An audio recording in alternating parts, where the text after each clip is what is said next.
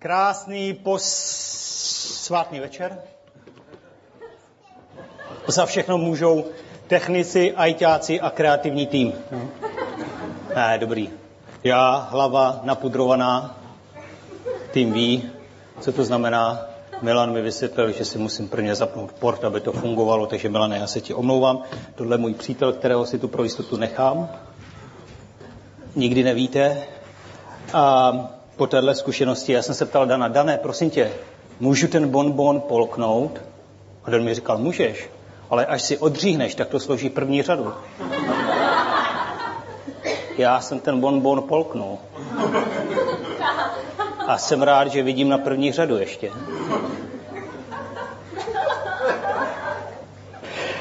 Už se to blíží. Um, jak říkal Petr, my začneme dneska novou sérii na téma Jak být odvážný.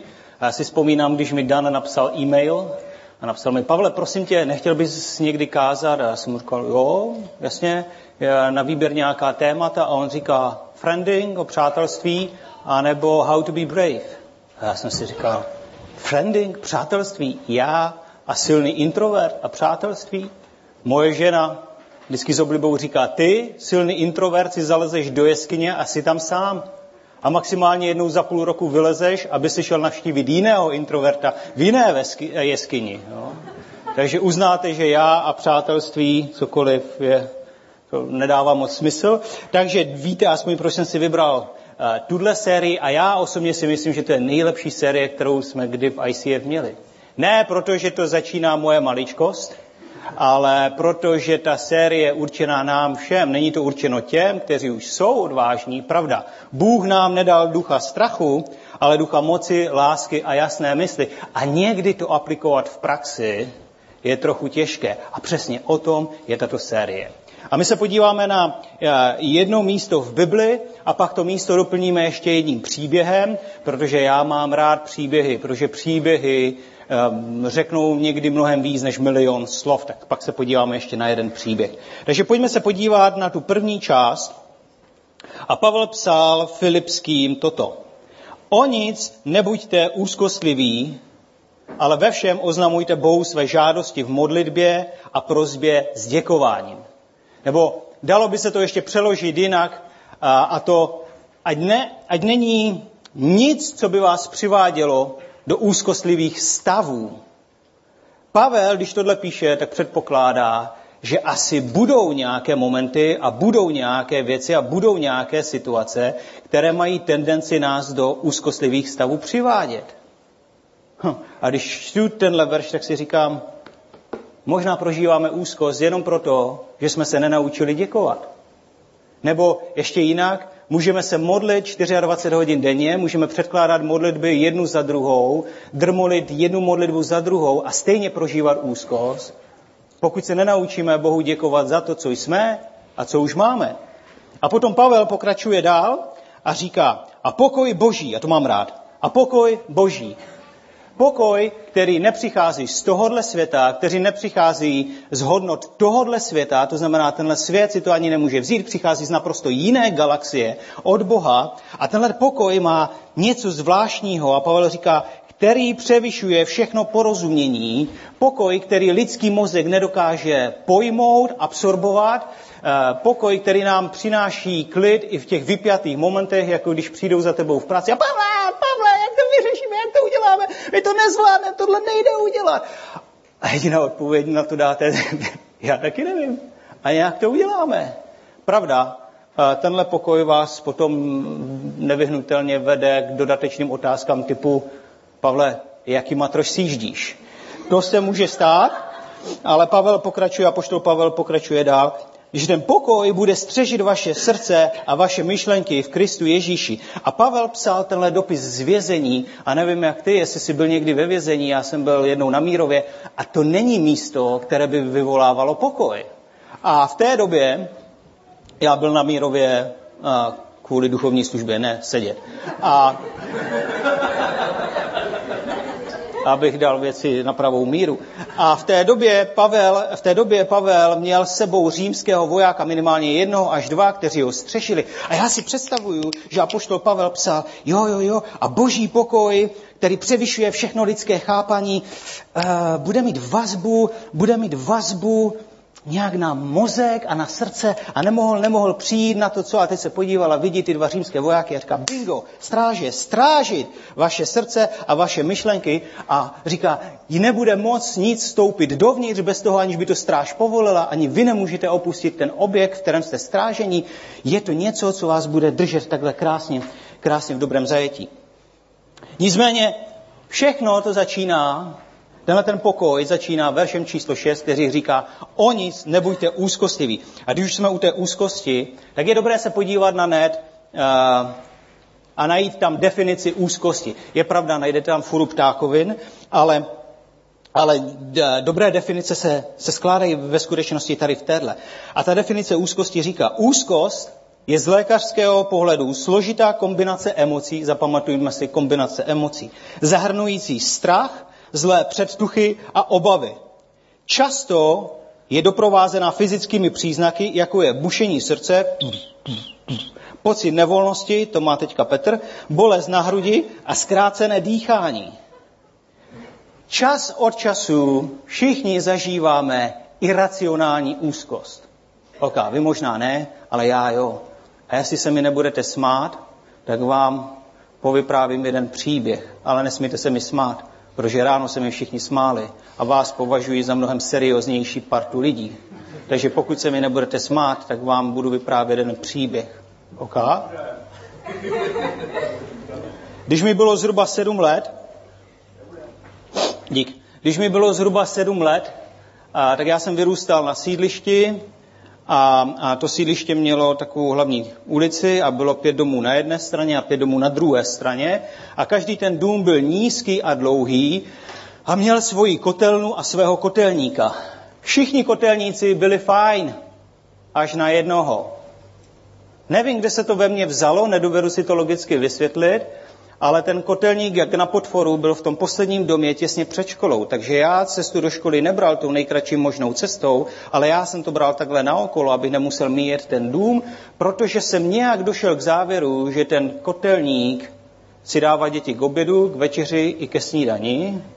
Nedávalo to smysl, protože za celé moje dětství žádné dítě na tom sídlišti neutrpělo žádnou újmu na to, aby zmizelo. Ale já jsem byl přesvědčen o tom, že ten, že ten eh, kotelník morduje děti.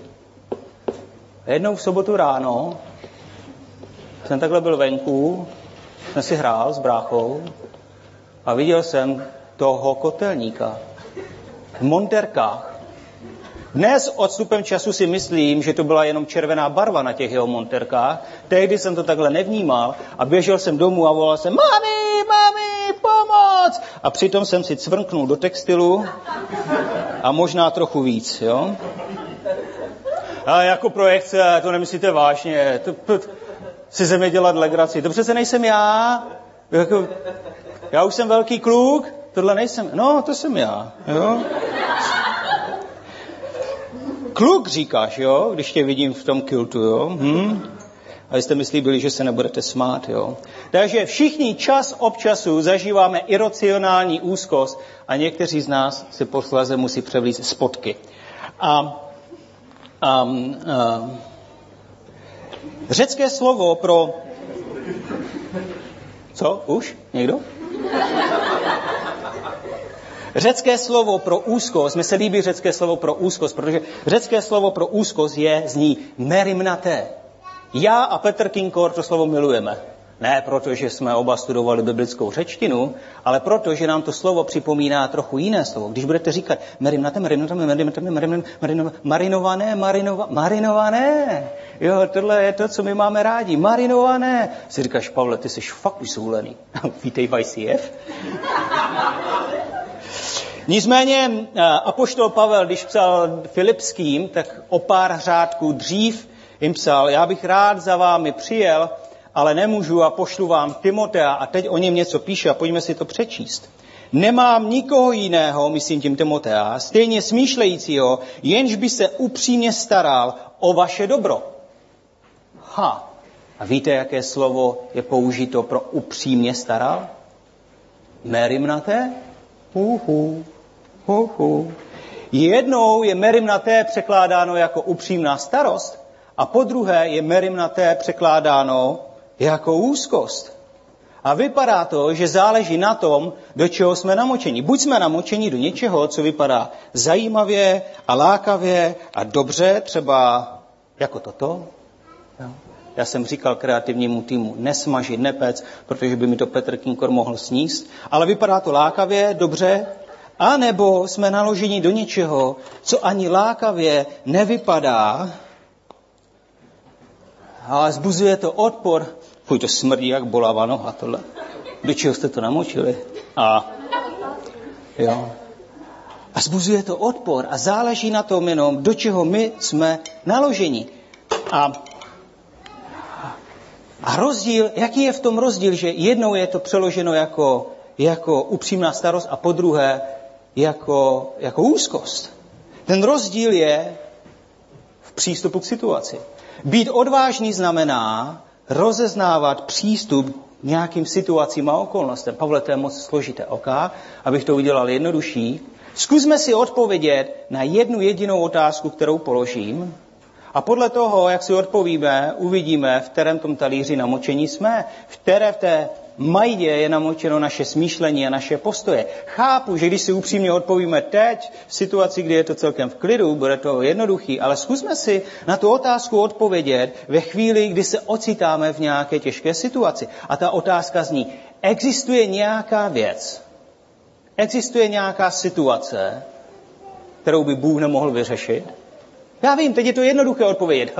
Není, není. Zkusme si odpovědět na tuhle otázku, až se v těch situacích osnem. A pokud dojdeme k závěru, ano, není žádná věc, kterou by Bůh nemohl vyřešit, tak zkusme si položit ještě jednu otázku sami pro sebe a ta zní, a jaká je moje role v tom řešení, které má Bůh. Protože um, z boží perspektivy neexistuje žádný důvod pro to, abychom zažívali úzkost. Protože Pavel, když psal Římanům, tak jim psal toto. Co tedy k tomu řekneme? Je-li Bůh pro nás, kdo je proti nám? Je-li Bůh se mnou, je jedno, že Rambo je proti mně? Jako, jestli Bůh je se mnou, tak je to fajn. Průšvih je, když Bůh se mnou není. Potom mám skutečně problém.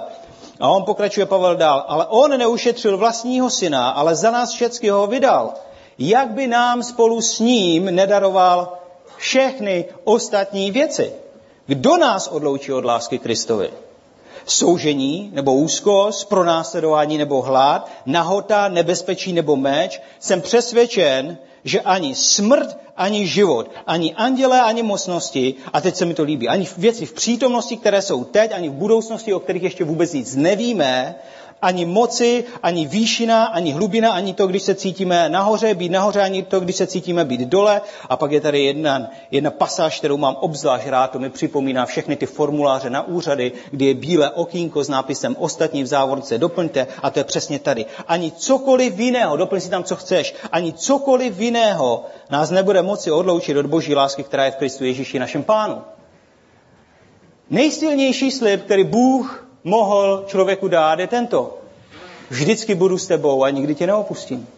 Nejsilnější slib, který je. Neznamená to, že budu že, že bude souhlasit se vším, co kdy řekneme, co kdy uděláme, že bude souhlasit se všemi našimi postoji, že nám vydláždí cestu a život bude easy. Neznamená to, že za nás udělá všechny úkoly, ale znamená to, že vždycky v každé situaci, v každé okolnosti bude s námi, proto aby nám pomáhal, proto aby nám radil, proto aby to břímě nebylo jenom na nás a společně jsme ho nesli dál. A my lidé jsme si říkali, wow, ten slib je tak dobrý, že ho budeme aplikovat i v mezilidských vztazích, když muž a žena přicházejí k oltáři a říkají, dokud nás smrt nerozdělí, v dobrém i ve zlém, budeme spolu a spolu potáhneme tu káru a spolu poneseme to břímě. Takže z boží perspektivy neexistuje jeden jediný důvod, proč bychom měli zažívat úzkost.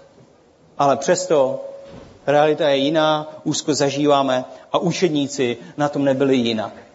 Stejně jako ten příběh, který budu vyprávět, na který se podíváme, se odehrává tehdy, když Ježíš vyučuje zástupy a říká učedníkům, hej, ogaři, ten zástup je naprosto šílený, oni mě nenechají odejít, já, uděláme to takhle, já je budu vyučovat, pak bude malý coffee break, vy mezi tím nachystáte loďky na Galilejském jezeře a zdrhneme, skočím do té lodi a přeplavíme se na druhou stranu, protože ten zástup mě nikdy nepustí. Pojďme se na to podívat. A tady se píše, toho dne, když nastal večer, jim Ježíš učedníkům říká, přeplavme se na druhou stranu. Opustili zástup a vzali ho v té lodi, v níž byl, byly s ním také jiné lodě. Tu nastala veliká větrná bouře a vlny se přelévaly do lodě, takže se loď již naplňovala. On spal na zádi na podušce. Zbudili ho a řekli mu, učiteli, nezajímá tě, že hyneme? Probudil se, pohrozil větru a řekl, mlč, buď sticha. Vítr přestal a nastal úplný klid. A příběh, a tomu příběhu zapotřebí dodat, že z největší pravděpodobnosti, a ta pravděpodobnost a trošku hraničí s jistotou, to nebyla jediná bouře, která se kdy odehrála na Galilejském jezeře. Je velmi pravděpodobné a skoro jisté, že bouře byly před tou událostí a bouře byly i po té události. A taky je pravdou, že necelá polovina těch učedníků byli rybáři, takže měli nějaké zkušenosti z toho, když přijde bouře. Ale přesto začali volat a křičet, že hynou a jediný Ježíš si tam dal šlofíka, spal na podušce i v bouři, protože říkal, že se dostanou na druhou stranu, tak neměl důvod o tom pochybovat a věděl, že se dostanou na druhou stranu. A pak přišla bouře. A to mi říká, že my sami občas vyvoláváme bouře ve svém životě. Není-liž pravda? Třeba naše slova. Slova neúcty, slova despektu, nedůvěry. Sotva ráno vstanem, otevřeme pusu, tak je jasné, že v poledne přijde bouře. A říkáme si, ten svět je tak temný, ten svět je tak hrozný, ten svět je tak šílený. A neuvědomujeme si, že stejně tak, jako Bůh vypouštěl slova ze svých úst, když stvořil tenhle ten svět, tak i my vypouštíme slova z našich úst a ty tvoří náš svět, v kterém žijeme. A nebo to může být náš přístup, náš lehkovážný přístup. Ne a ne vstát ráno o půl hodiny dřív a pak spěcháme do, do práce, jsme v záspě, v tom autě a troubíme. Hej, luzre, jeď, já už musím být dávno v kanclu. A kdybychom přesně, kdybychom vstali o půl hodiny dřív, nestalo by se to. A nebo lehkovážně nakládáme se svými financemi a poslední týden před výplatou, ups, zažíváme bouři. A nebo tohle mám ještě taky rád. O, ta škola je strašně stresující, já mám tak těžký úkol, který musím zítra odevzdat a ta škola je hrozná. No, Bobánku, možná kdybys ty tři týdny neprokrest, nepro, pro, pro, nepromarnil, nepromarnil a každý týden si něco udělal, tak by si nemusel zažívat bouři. Nebo nasloucháme špatným hlasům. Opravdu musíme každé ráno začínat s BBC, CNN, IC, IC je v pořádku, BBC, CNN, Facebook. Opravdu je to nutné s tímhle začínat každé ráno a poslouchat to. Je, rozumíte, je správně vyslechnout manželku či manžela, jejich trable, ale možná, že tam to končí. Kdo říká, že musíme znát detail každého konfliktu, který se odehrává na tomto světě? A jenom na nás, do čeho se necháme namočit. Nebo naše očekávání. Jo? Naše očekávání vyvolávají bouře. Úzkost je mnohdy výsledkem očekávání, které vyvoláme v druhých, jenom proto, že nejsme schopni dobře nakládat se svou energií. Abych to vysvětlil. Protože někomu něco slíbíme a ten někdo očekává, že mu pomůžeme a najednou my vidíme, ups, já mám být na třech místech najednou, jak tohle mám zvládat a přijde bouře do našich životů jenom proto, že nakládáme špatně se svým časem, anebo očekáváme, že žádné bouře nepřijdou, že jsme naivní a říkáme si, žádná bouře není, žádná bouře nebude. Mně se líbí podobenství, které Ježíš řekl o pšenici a koukolu a on říká, a předpokládám, že znáte to podobenství a oni se ho ptají, ti, ti dělníci toho pána se ptají, máme jít a vytrhat ten koukol a ten pán říká, ne, ne, ne, ne, ne, ne, nechte ten koukol až do posledního dne na žeň. A něco mi říká, že vždycky tady bude něco, co nám bude brát místo na slunci a bude nás dusit. Vždycky tady bude něco, co, co bude vyvolávat bouři v našich životech. A bylo by naivní si myslet, že žádná bouře nepřijde. A nebo náš stud. Stydíme se přiznat něco, skrýváme, aby to druzí nemohli vidět a vyvoláváme bouře. Stejně jako můj kolega v práci, který se stydí přiznat, že jeho, jeho soukromý život je trochu v troskách a, a tváří se, že všechno je OK, nestíhá termíny, ale nezvládá to či ono, protože jeho soukromý život se silně dotýká jeho profesního života a bouře je týden co týden na spadnutí u nás v práci. Ale zpátky k tomu příběhu, pojďme zpátky k tomu příběhu. A učedníci přiběhli k tomu Ježíši, který spál a říká mu, hej, hej Ježíši, je ti jedno, je ti úplně šuma fůk, je ti to upupku, že tady natáhneme bačkory? A Ježíš se probudí z krásného spánku, asi jako já odpoledne, dneska, a, a, a říká, hej, proč se tolik bojíte? Proč mi nevěříte, že když jsem vám řekl, že se dostaneme na druhou stranu, tak se taky na druhou stranu dostaneme. Očividně toho s Ježíšem ještě nezažili dost a já si říkám, jestli je děsila k smrti ta bouře, jak moc je musel děsit ten chlap v té lodi, který uklidnil třemi slovy to, co je děsilo. Wow. A byl mezi nimi ještě v té lodi. Wow. A ten příběh nám ukazuje pár pravd o, o životě. A ta první pravda je, říká, že máme chodit k Ježíši, máme chodit k Bohu a říkat mu, ej, Bože, prožíváme takové a makové bouře. Bože, prožíváme to a ono. Pavel psal, předkládejte své prozby Bohu. To je v pořádku, že chodíme k Bohu. Ale nikdy, nikdy, nikdy neříkáme, bože, je ti to jedno, bože, je ti to ukradené, že jsem v tom sám, protože my v tom nejsme sami. Bůh je v tom s námi. Přátelé, vězme, že bouře byly, jsou a budou. Mně se líbí druhé podobenství, které Ježíš dal, a to podobenství mluví o inteligentním staviteli a o, o, o méně inteligentním staviteli. Jeden postavil dům na skále a druhý na písku a přišla bouře a pff, ten dům na písku se rozpadl. Ale víte, co je zvláštní? Že my křesťané nějak podvědomě vytlačujeme tu část toho příběhu, která říká, že stejná bouře, stejná zničující bouře se stejnou intenzitou, destruktivní schopností padla i na ten dům na skále. To, že jsme křesťané, ještě neznamená, že bouře nebudou přicházet do našich životů. To, že jsme vydali svůj život Bohu, ještě neznamená, že, že cesta bude takhle vydlážděna a žádná bouře nikdy nepřijde. Bouře byly, jsou a budou a budou přicházet do našich životů. Ale víš co? Pro Boha je to otázka jenom pár slov. Utišit každou bouři, v které se nacházíme. Tři slova. Mlč, buď sticha. Bouři. No. Avšak nejtěžší bouře, jsem přesvědčen o tom, že ty nejtěžší bouře, které zažíváme, ty vlny, které nás v životě skutečně mohou potopit, nejsou ty, které se dějí kolem nás, ale ty, které se odehrávají tady a tam, ve vašich srdcích a v mým srdci. Protože Jakub psal, pojďme se podívat na to, co Jakub psal ve svém dopise.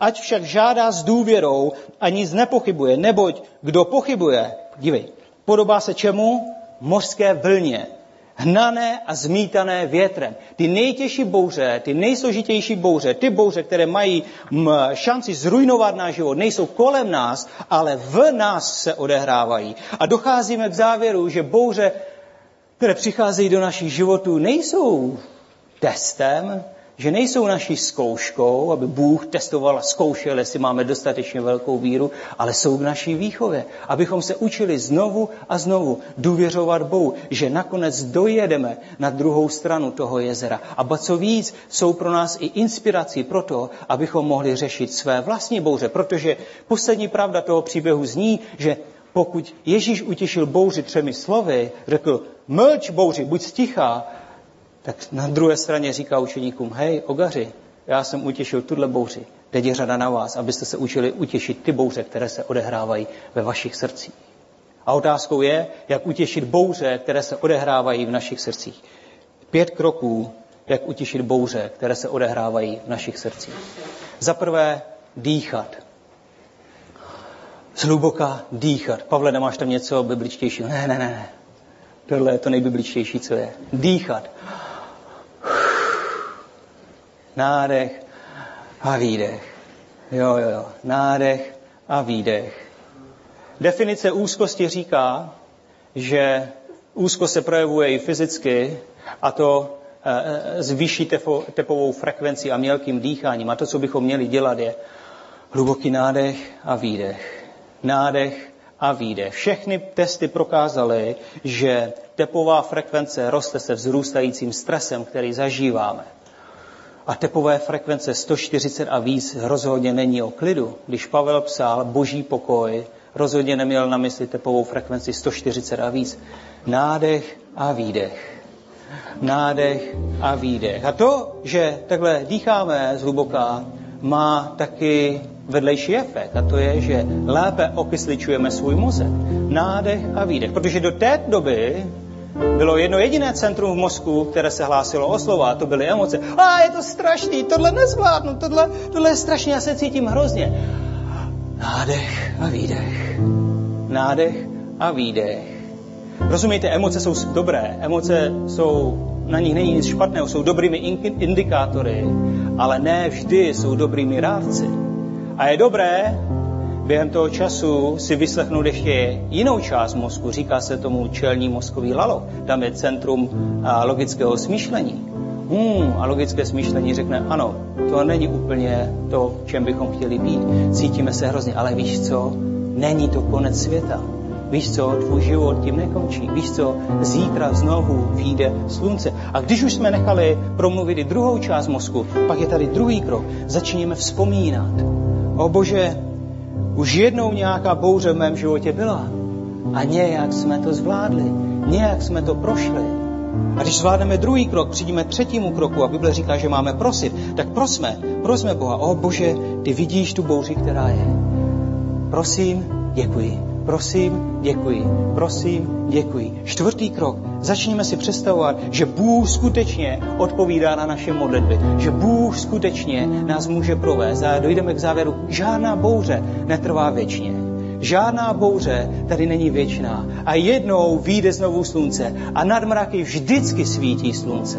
A pak přijdeme k poslednímu bodu a tím je, že pozveneme nás. O Bože, díky. Nevíme kdy, nevíme jak, ale společně to projdeme. Pojďme se spolu modlit.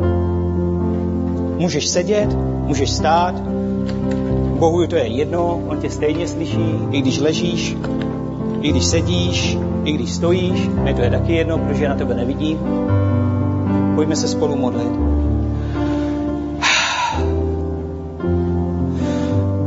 Bože, už je to tady zase znovu nějaké bouře. Přáli bychom si, aby žádné bouře nebyly.